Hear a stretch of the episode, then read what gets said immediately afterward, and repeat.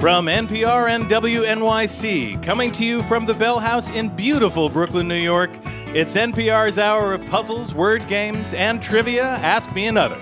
I'm Jonathan Coulton. Now here's your host, Ophira Eisenberg.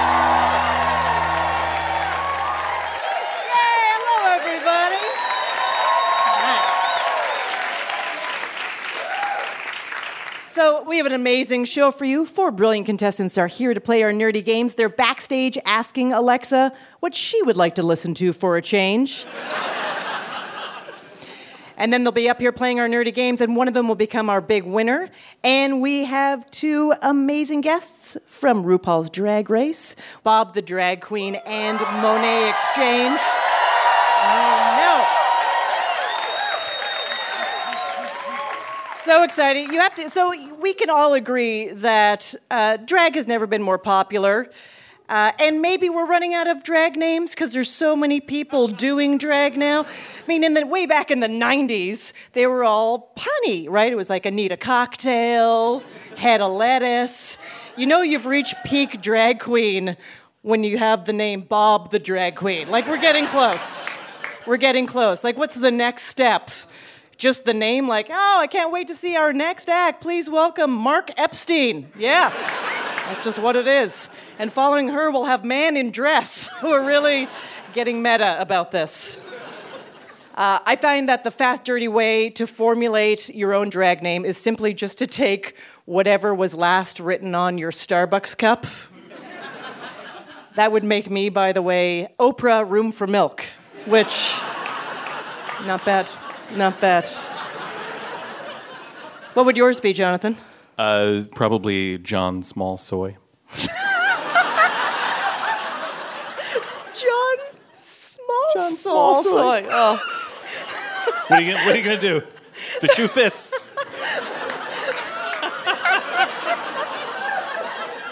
Uh, I, I think we all do drag to a certain extent. If you don't believe me, here's what I pose to you Do you wear the same thing to a job interview as you do when you're in bed with a box of wine watching the Great British Bake Off? No.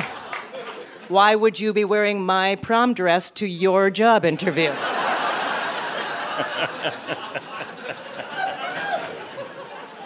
Uh, I have to say, tonight's games are going to be pretty hard. We have a game based on the idea that the book is always better than the movie. Yeah, it's brought to you from that guy who's like, oh, really? You don't know that band? Oh, yeah, they've been around for a while. so glad I'm not dating in Brooklyn anymore. the Super Bowl is this weekend. Yeah, or as most NPR listeners call it, an even quieter day at the library. All right, we hope that this is going to be a lot of sparking joy, and we thank you for your service for being here, everybody. And the words of Marie Kondo, let's start the show.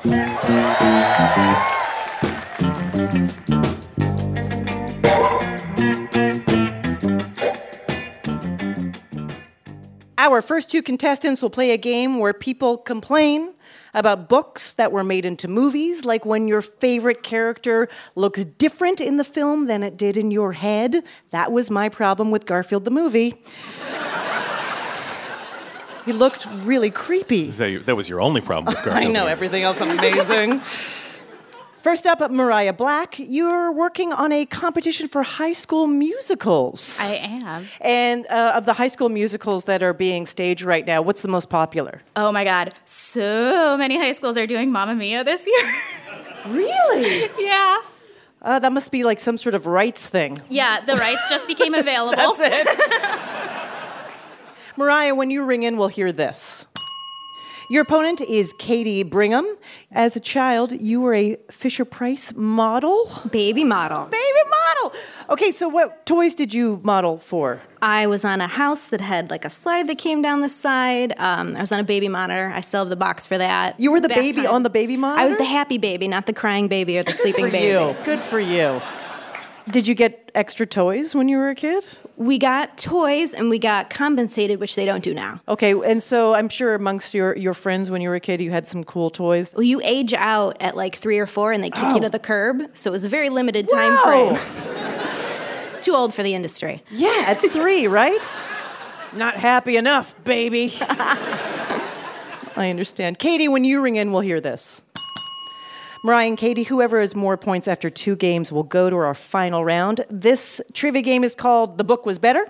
Jonathan and I will read you real online complaints about movies based on books. You just ring in and identify the film. Here we go. The room that Danny is warned about, room 217 in the book, is changed to 237 in the movie. Why? Mariah. The Shining? That's right, The Shining. This movie absolutely was not faithful to the graphic novel. It was instead a parody of the graphic novel and a prime example of why Alan Moore said it should never be made. I don't miss the squid, though. If there was one thing Zack Snyder changed for the better, it was the squidless ending. Mariah. The Watchmen? That's right.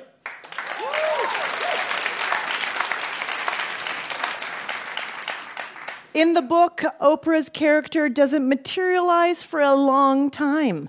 The classic bald Pegasus is not present, replaced by a brightly colored leaf kite dragon. Mariah. A Wrinkle in Time? That is correct, yeah. We all know, by the way, that Oprah materializes whenever she wants. Read the book. I wish the people who wrote the screenplay would have. Lois Lowry understands that a creepy authoritarian state is more effective the more insidious it is. The movie, however, is blunt and ham fisted. Mariah. The Giver? Yeah, that's right.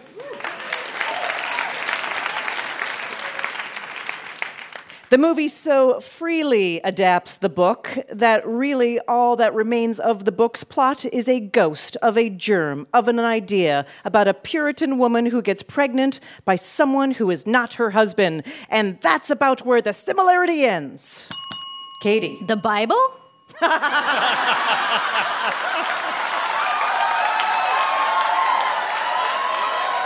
Yep.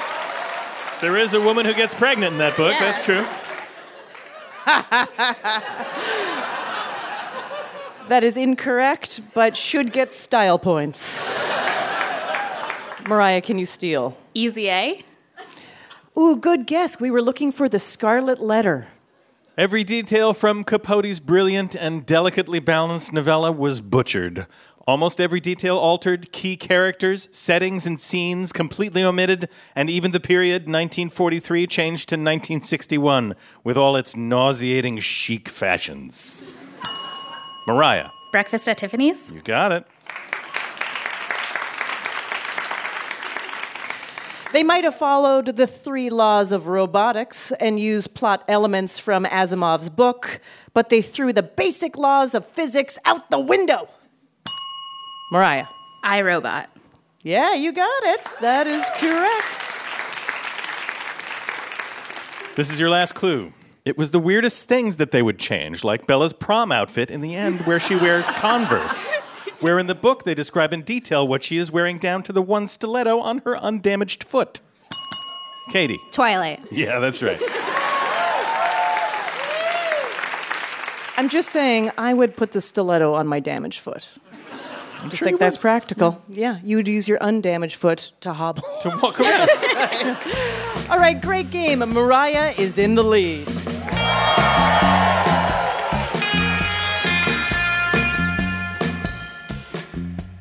Our next game is about trademarked sounds, like my signature sound. okay, okay, okay. All right. Let's go to your next game. Mariah, what to you is the sound of happiness? Um, a puppy drinking water? It's pretty good. Pretty happy. I know because it's a puppy and drinking water, so you know it's healthy. Yeah. Yeah. Katie, what to you is the sound of happiness? My friends laughing, not at me. Very good answers, both of you. This audio quiz is called Sounds Like Intellectual Property. These questions are about well known trademarked sound effects, and the points are doubled.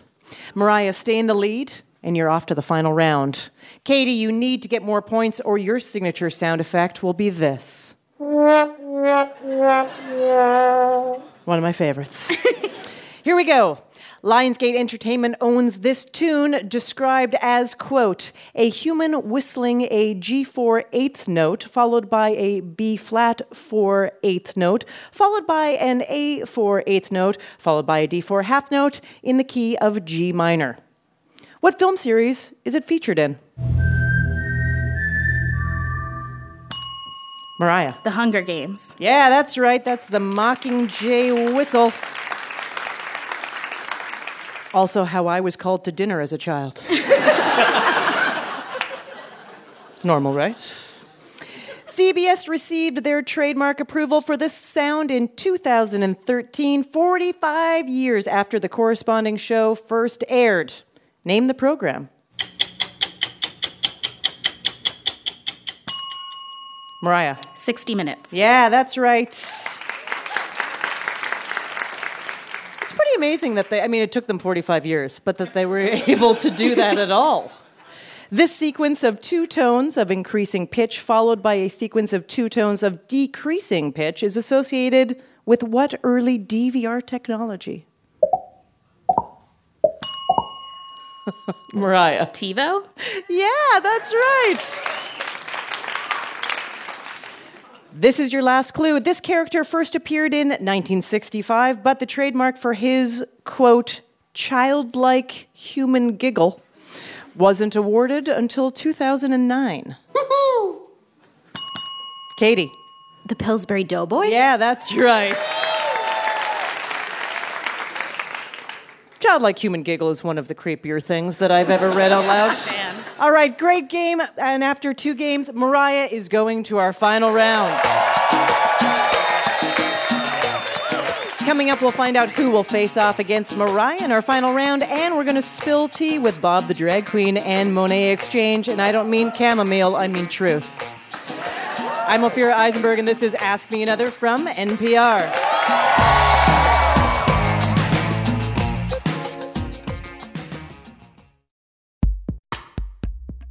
This message comes from NPR sponsor Berkshire Hathaway Home Services. With a franchise network of highly trained agents and advanced marketing tools, Berkshire Hathaway Home Services network members aim to provide something more than just real estate. They think beyond the next transaction and build relationships based on your long term goals to ensure you'll get all the value that a home brings year after year, home after home. All that more they do, that's home services. Start your home search at berkshirehathawayhs.com. Support for NPR and the following message comes from Rothy's. Rothy's are the everyday flats for life on the go. Stylish, versatile, fully machine washable, and they go with everything from yoga pants to dresses and skirts. Best of all, there's zero break in period thanks to their woven design, seamlessly crafted from recycled water bottles. Plus, Rothy's always come with free shipping and free returns and exchanges. Find out why BuzzFeed called them their forever shoes at rothys.com slash another. Summer movie season is here, and Pop Culture Happy Hour has you covered. For a guide through the blockbusters you know about and the surprise bright spots you might not, we'll tell you what we are looking forward to, what we're secretly dreading, and what might sneak up on us. Listen now and subscribe.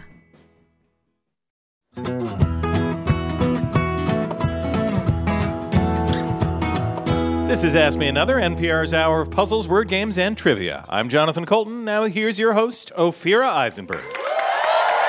Thank you, Jonathan. It's time to welcome our special guests. You know them from RuPaul's Drag Race, and they co host the podcast Sibling Rivalry. Please welcome Bob the Drag Queen and Monet Exchange.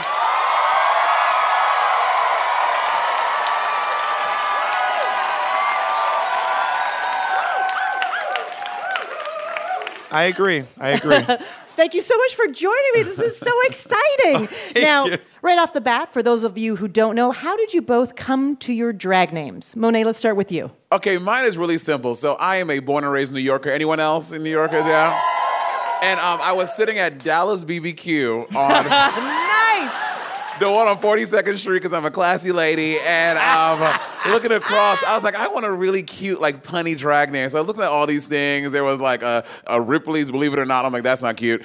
And then I was like, um, oh, money exchange. I was a currency exchange. And I just put an accent in the T. Then I was Monet exchange.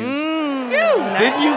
Didn't you say that your name was almost Corinthia Exchange? Yeah, I was gonna do currency exchange, but I'm like, something about that smells like cultural appropriation. So I was like, let's not do it. My name is uh, Bob the Drag Queen, and um, I agree.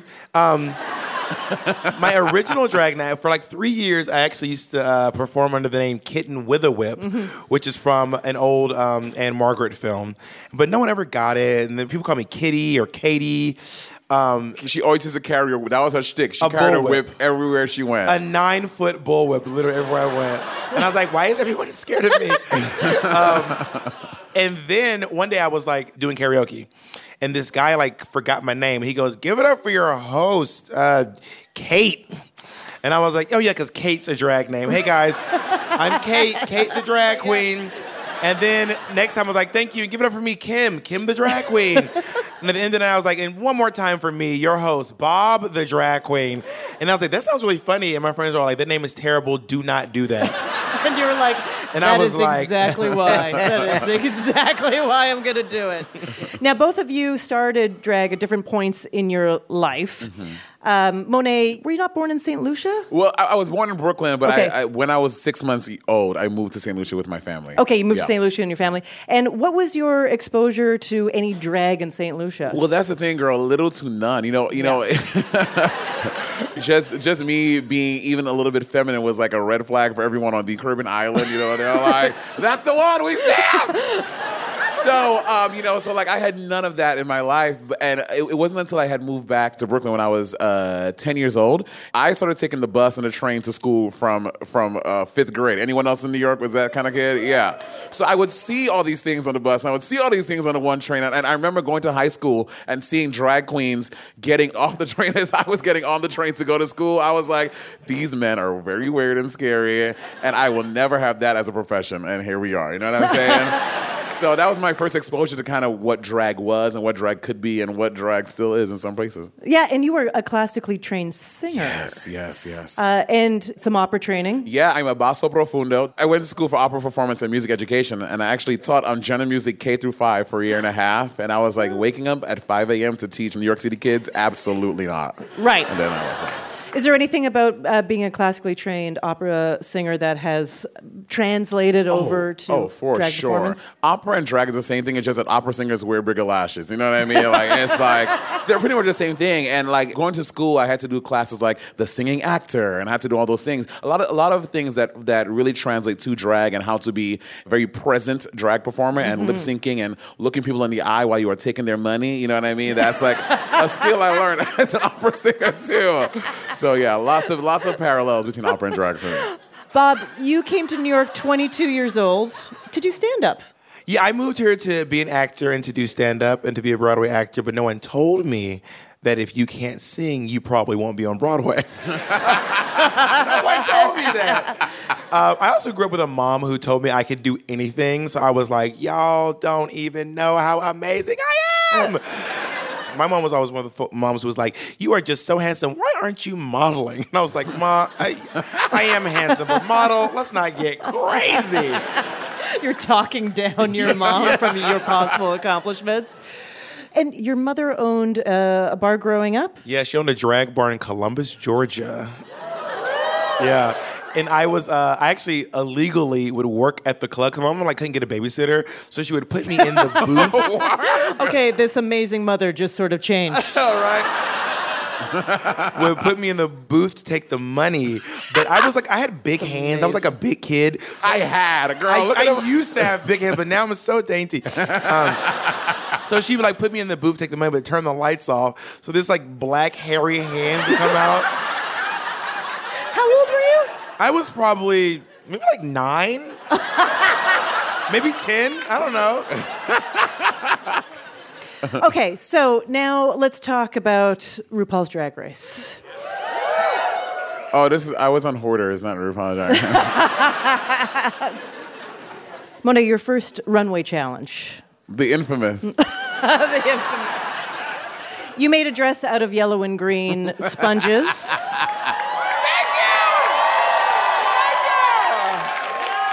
Which has become a thing.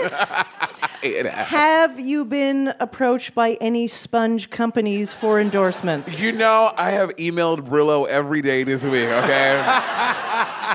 Scotch Brite has stopped answering my DMs. I'm like, I don't understand why I have not. I'm like, girl, I could be, we could be making money together, girl. I'm right. like, get it together. But they have not approached me yet. And Bob, your catchphrase is purse first. Purse first, yes. Uh, which is something that was inspired by uh, you working, like putting a purse together on the show. Yeah, I like would make these patterns for sewing, and Monet could tell you back before Drag Race, I would like so I would sew literally every single day. I was never an amazing sewer, but I could sew really fast. And the things I Wait, wait, clicked- can you say that again? You were never what? an amazing sewer. or she- but I was really good at winning Drag Race the first time. Um,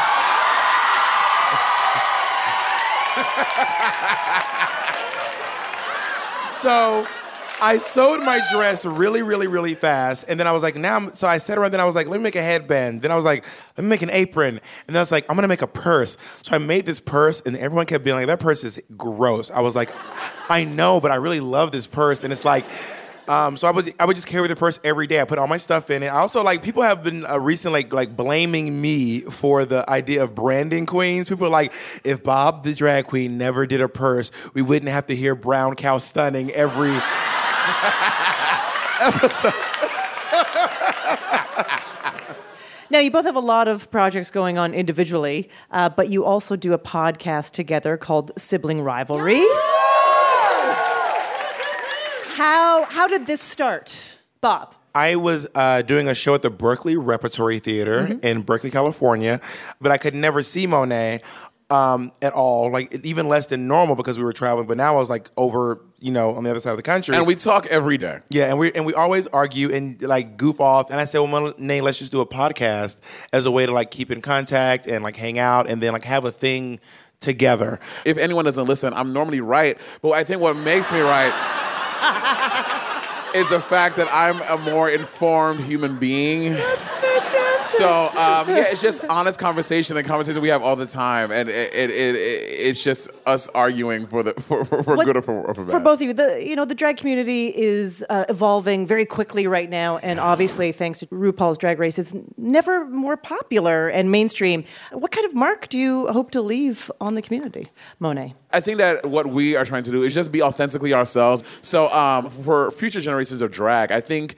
what is going to be staying power is being the most authentic version of yourself as possible. And also, something that New York City is very signature for is queens being able to stand on a stage by themselves for an hour, two hours, and just delivering the best of them, and you guys sitting there and, and Yeah. being entertained. You know what I mean? All right, are you guys ready for an Ask Me Another challenge? Ooh. I know. I was say we, we watched season ten. Monet does not do well at challenges. girl. Okay, first of all, Monet said, Monet's been called everything except the winner of this week's challenge. All right, Monet, you studied opera. Bob, did. You're a theater kid. So you are going to play a special edition of our favorite game, This, That, or the Other. Hmm. We're going to read you a lyric. You ring in and tell us if it's from an opera, a musical, or a drag queen's original single, now available on iTunes. Work. Work. Here we go. Here's your first lyric Everybody loves a winner, so nobody loves me. Monet. um, drag queen single. Girl, that uh, is, is Liza Minnelli in uh, Cabaret. Oh, Let's throw to the clip. I was like, yes, Trixie Mattel. loves a winner, so nobody love me.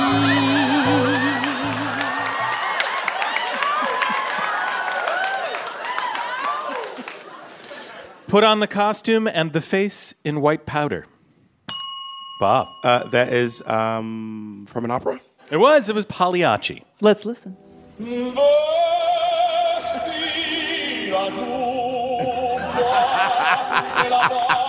excellent lip syncing happening right now.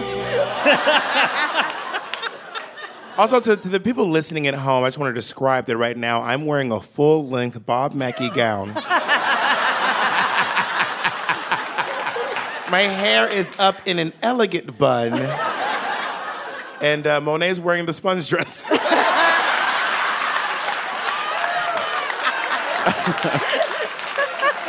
Oh, oh, no. You would be so lucky, okay? Here's your next one. My name is Roxy Andrews, and I'm here to make it clear I know you love me, baby. That's why you brought me here. Monet. Oh, that is uh, from the opera Die um, The Magic Flute. No, I'm kidding. It's Roxy Andrews. Let's That's hear Roxy it. Andrews. Roxy Andrews. Andrews, and I'm here to make it clear. I know you love me, baby. That's why you brought me here. yeah, that's, that's the aria from the. Uh, They call me Mimi. I do not know why. Oh, Monet. Oh, La Boheme. Hello. Yeah. Let's go to the clip. now we're tied.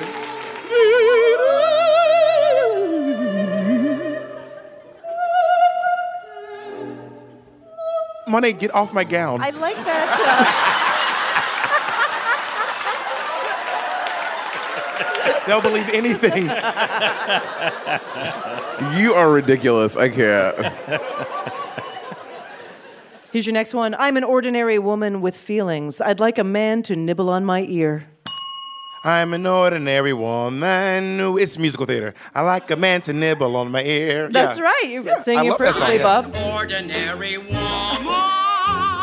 with feelings. I'd like a man to nibble It's from Annie. my ear. Oh, Little girls, Little Girls. from Okay. Annie. That's right. This is your last clue. oh. Let's make it count. what a novel way to be forgotten. Who could know that Limbo felt like this? Bob, That is from an opera. let's go to the clip and see if you're right. What a novel way. You're wrong. You're wrong.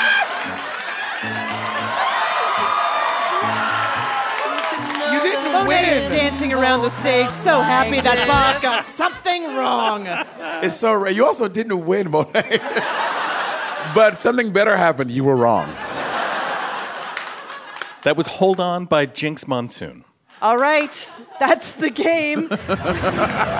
Congratulations, Bob. You won an Ask Me Another Rubik's Cube. I know. Bob the Drag Queen is currently on tour. Monet Exchange is on RuPaul's Drag Race All Stars Season 4 on VH1. And they will be back for another game later in the show.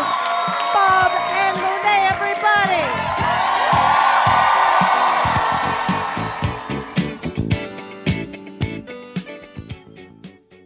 Our next game is about royal or honorary titles in the UK, such as Knight, Duke, Star Baker, Time Lord.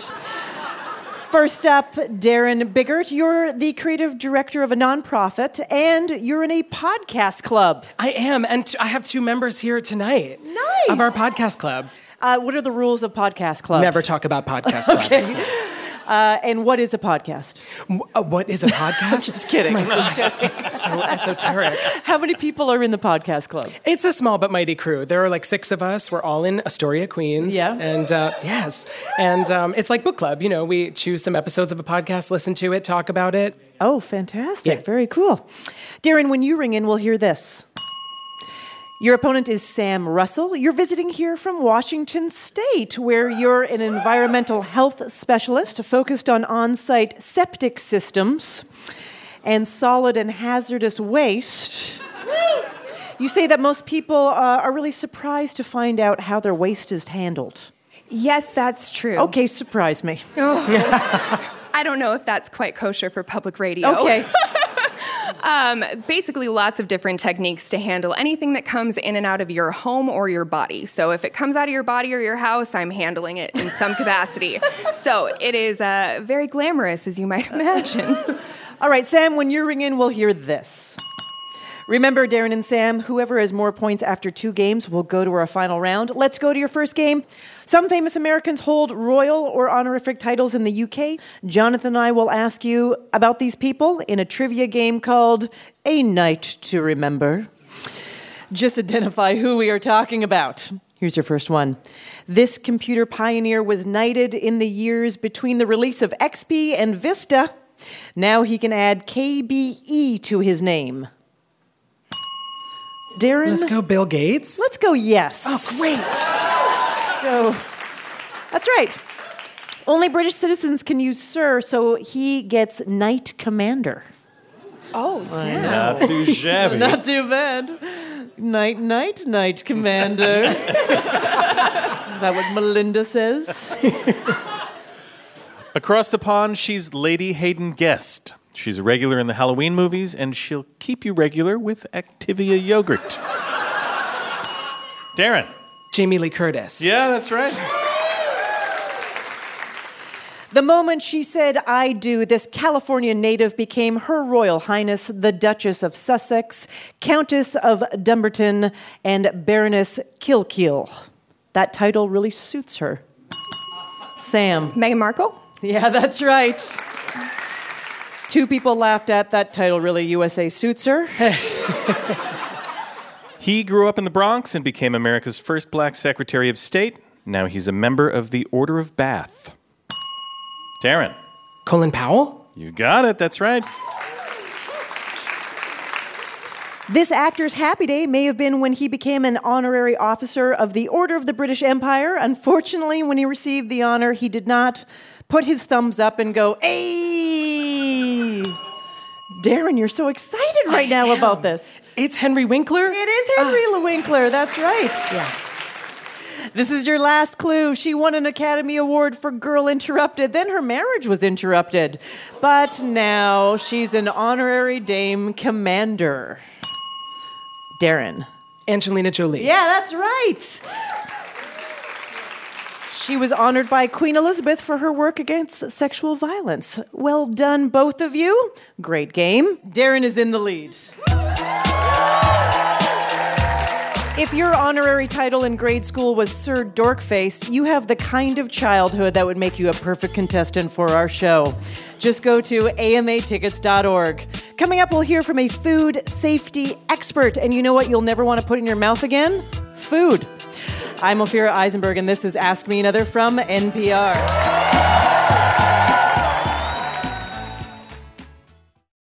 Support for this podcast and the following message come from the Walton Family Foundation, where opportunity takes root. More information is available at waltonfamilyfoundation.org. Support for NPR and the following message comes from The Real Real, the leading reseller of authenticated luxury items. Shop luxury clothing, accessories, and fine art at unreal prices. From your favorite designers like Louis Vuitton, Gucci, Cartier, and hundreds more. And The Real Real guarantees each item is authentic. Shop in store, on the app, or at therealreal.com and receive 20% off select items with the promo code REAL. What if video games could help you and your child bond and learn important skills? NPR's Life Kit for Parenting is taking on screen time. One of the big things we're working on right now is the concept of resiliency and not quitting when something is hard. Sometimes we lose and lose and lose. And games are great with that. Check out Life Kit's new guide on screen time or subscribe to Life Kit All Guides for all of our episodes, all in one place.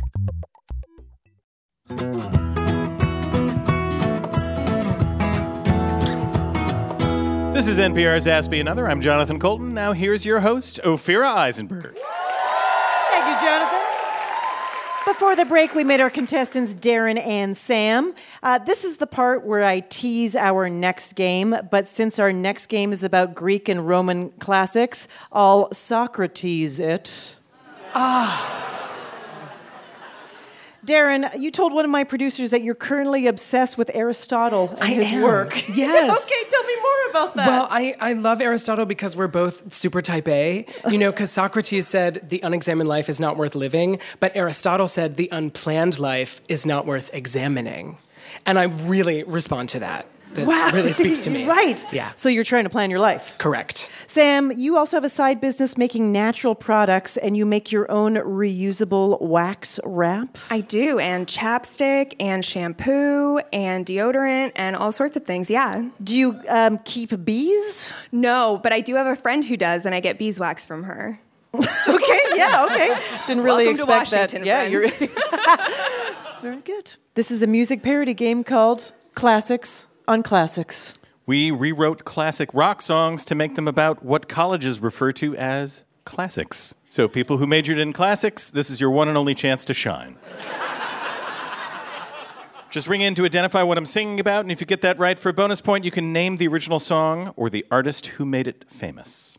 Darren, stay in the lead, and you're in the final round. Sam, you need to get more points, or you'll have to translate this show into a, the dead language of your choice Latin or cursive. Wonderful. I know it's sad. It's sad. Sad but true.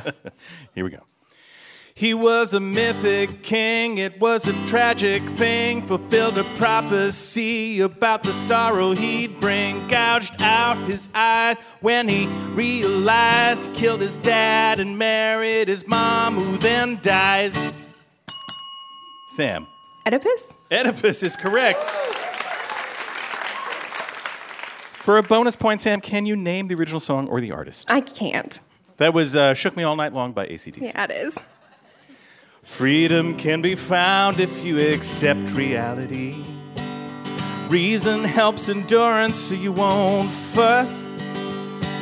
Accept your limitations and you'll reach tranquility. Just throw all your emotions beneath the bus. Says philosopher Marcus Aurelius.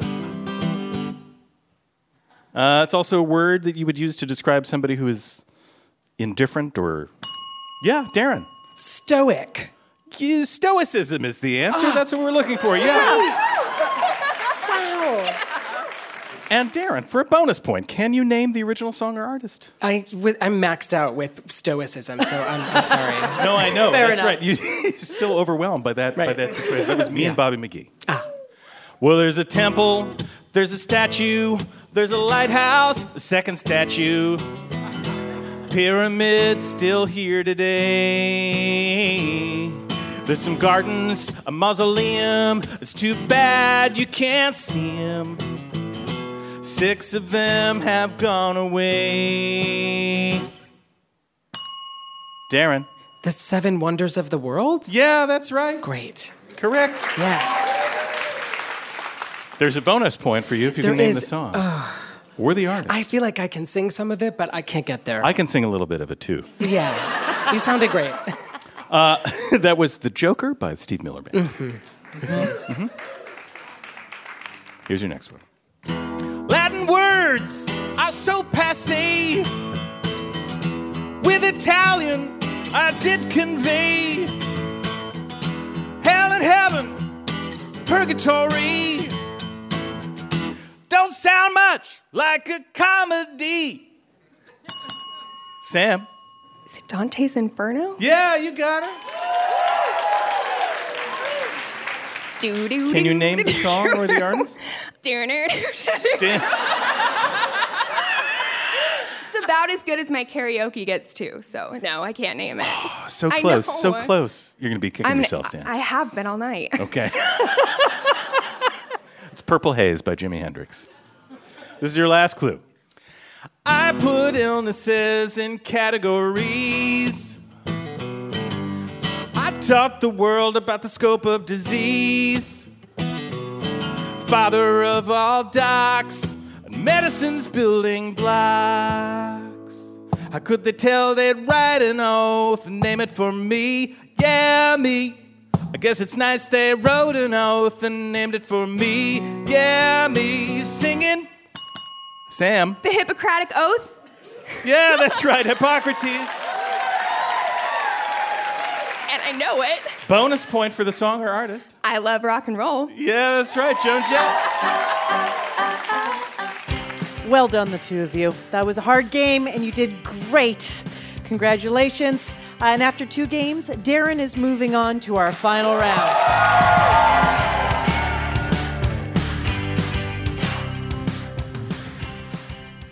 Before our final round, let's bring back Bob the Drag Queen and Monet X Change. We're going to be playing a game called Did You Just Eat That? okay. okay. Okay. So, Bob Monet, uh, this is Super Bowl weekend. Uh huh. So, for the Super Bowl, friends gather to watch the game. They share a bowl of chips and dip and try not to think about how disgusting that situation really Yeah. is. So, in honor of this weekend's opportunities to acquire foodborne illnesses, we're going to play a game with the help of this guy. My name is Paul Dawson. I'm a professor at Clemson University in the food science department. Oh, work. Sounds fun. Paul Dawson co wrote the book, Did You Just Eat That? Two scientists explore double dipping, the five second rule, and other food myths in the lab. Oh, this is informative. Oh That's my right. We're going to learn. We're going to learn. So, we're going to ask you about those myths, and if you do well enough, listener Ayman Itani from Beirut, Lebanon will win an Ask Me Another Rubik's Cube. Bob Monet, let's start with a simple one. The five second rule suggests that if you drop food and pick it up within five seconds, it won't have been on the floor long enough for bacteria to transfer to it. Is the five second rule real or is it a myth? Okay, what do you think? I think that it's a myth. Germs are like microscopic, girl. They can jump on real fast. Mm. Well, they can, and also it's, it's contact. If it touches the ground, it's gonna have germs on it. Most germs aren't crawling toward. Uh, Right, they're just. yeah, most germs aren't like slopping out of the sewage, like, like you know. So I am gonna go with that is a myth. Team. I agree. Yes. Okay, let's hear what scientist Paul Dawson has to say. The five second rule was actually a myth. Bacteria are transferred immediately upon contact on a contaminated surface. Mm-hmm. Yeah, nothing's safe. Yeah. See, wait, and we didn't even have to go to school to learn that. That's right. Bob and Monet, many of us remember that Seinfeld episode where George Costanza gets yelled at for double dipping. You dipped the chip, you took a bite, and you dipped again. So? That's like putting your whole mouth right in the dip.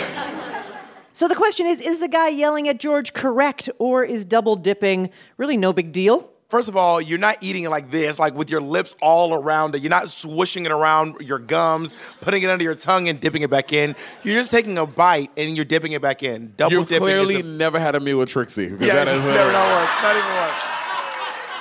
Double dipping.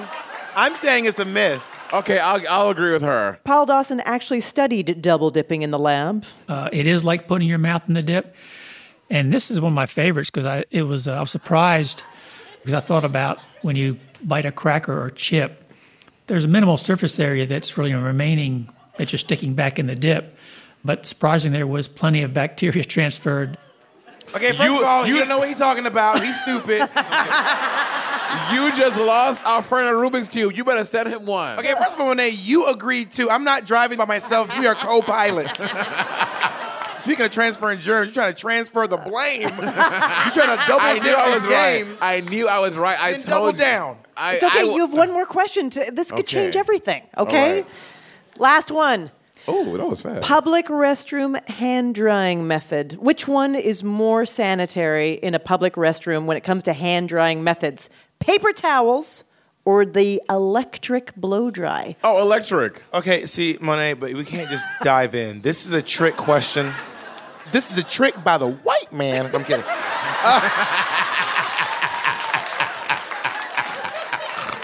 so, but also bear in mind too, Monet, that the hand dryer is warm and warmth generates germs. Only it's like incubating. No, but wa- warm is for good germs. No, no, no. I know, but warmth makes all germs, not just the good ones. It's not like good witches and bad witches are ugly. All germs can grow in warm. Only warmth. bad germs are cold. So that was I- a wicked joke. You're welcome. anyway. That was very good. That's Wizard of Oz joke. Um, so Oh, um, same thing. So I think that the hand dryer actually makes the bacteria warm and grow more because all it's knocking off is water. Or you can just take out the paper towel that is room temperature and it will not get warmer. But here's the thing: when you when you get the paper towel, you have to press that lever that everybody else is or touching. you can also do the ones that you wave or where it sticks out. Also, you know the worst one we have to grab with two hands and then you put one hand and it tears and then you be getting all close to the edge. Yes. And then- also, not for nothing, can we all talk about this, black folks in the room? The automatic hand washer does not work for black people. Oh my God! Yeah, that is true. Like, if white people wash by, I'd be like, water, sir?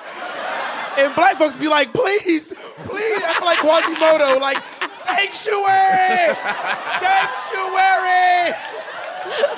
Let, let's find out what scientist Paul Oh my Dawson God. has to say. I'm gonna pee. Air hand dryers aren't as sanitary as paper towels because these hand dryers have to pull in air from the room. And if you've ever looked on those, it's much like under your refrigerator or a kind of vent where you're pulling air in, you're concentrating dust. And of course, bacteria is carried on that dust.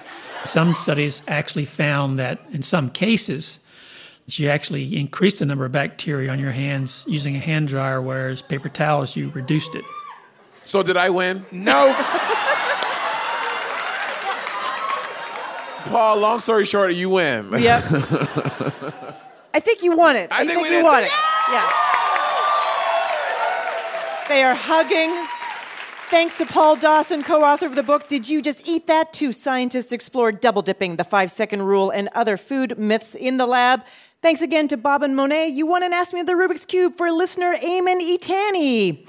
Bob and Monet's podcast is called Sibling Rivalry. Give it up for Bob the Drag Queen and Monet Exchange. Want our next special guest to play for you? Follow Ask Me Another on Facebook, Twitter, and Instagram. It's time to crown our big winner. Let's bring back our finalist, Mariah Black, who says high schools are doing a lot of productions of Mamma Mia lately. And Darren Biggert, who broke the first rule of Podcast Club.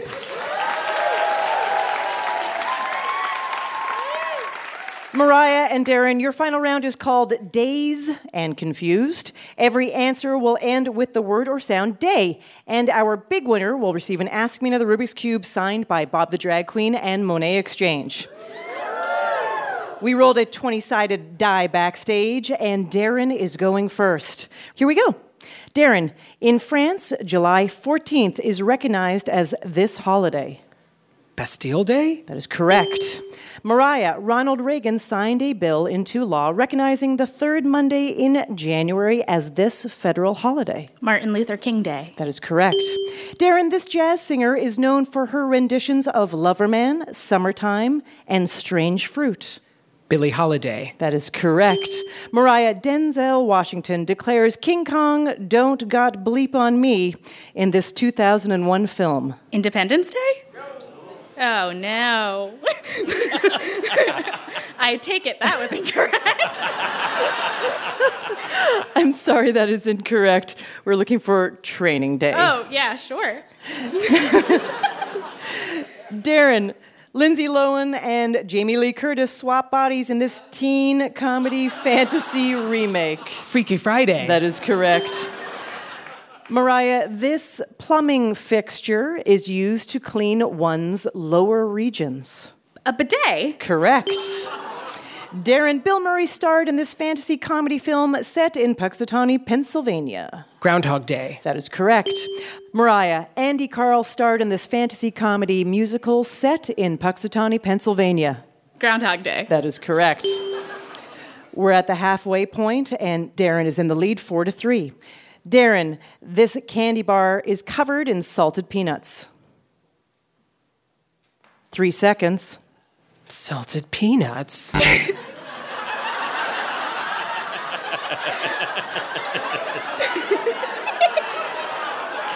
I can't help you. Uh, sorry. Uh, I'm sorry. Hundred grand is the only thing coming to my mind. I don't know. We are looking for Day. payday. Payday. but that might be my new ringtone. Salted peanuts. Salted peanuts did it. I don't know why that was so funny, but so it was very funny. Mariah, it's the first two names of former Supreme Court Justice O'Connor. Sandra Day. That is correct. Darren, this actress stars in Dr. Horrible's sing along blog and the revival of Mystery Science Theater 3000. Well, it's certainly not Doris Day, but I'm just going to say Doris Day. I'm sorry, that is incorrect. We're looking for Felicia Day. Sure. Mariah, this actor stars in Horrible Bosses and It's Always Sunny in Philadelphia. Charlie Day. That is correct. Darren, this British scientist is known for his studies of electricity and he has a cage named after him. Three seconds. Mr. Uh-huh. Day. Dr. Day. The answer is Michael Faraday. Sure. The score is five to four. Mariah, if you get this question right, you win. Mariah, this American Civil War general was once credited with the invention of baseball in Cooperstown, though historians doubt this claim. Oh, Three boy. seconds. Robert E. Lee Day.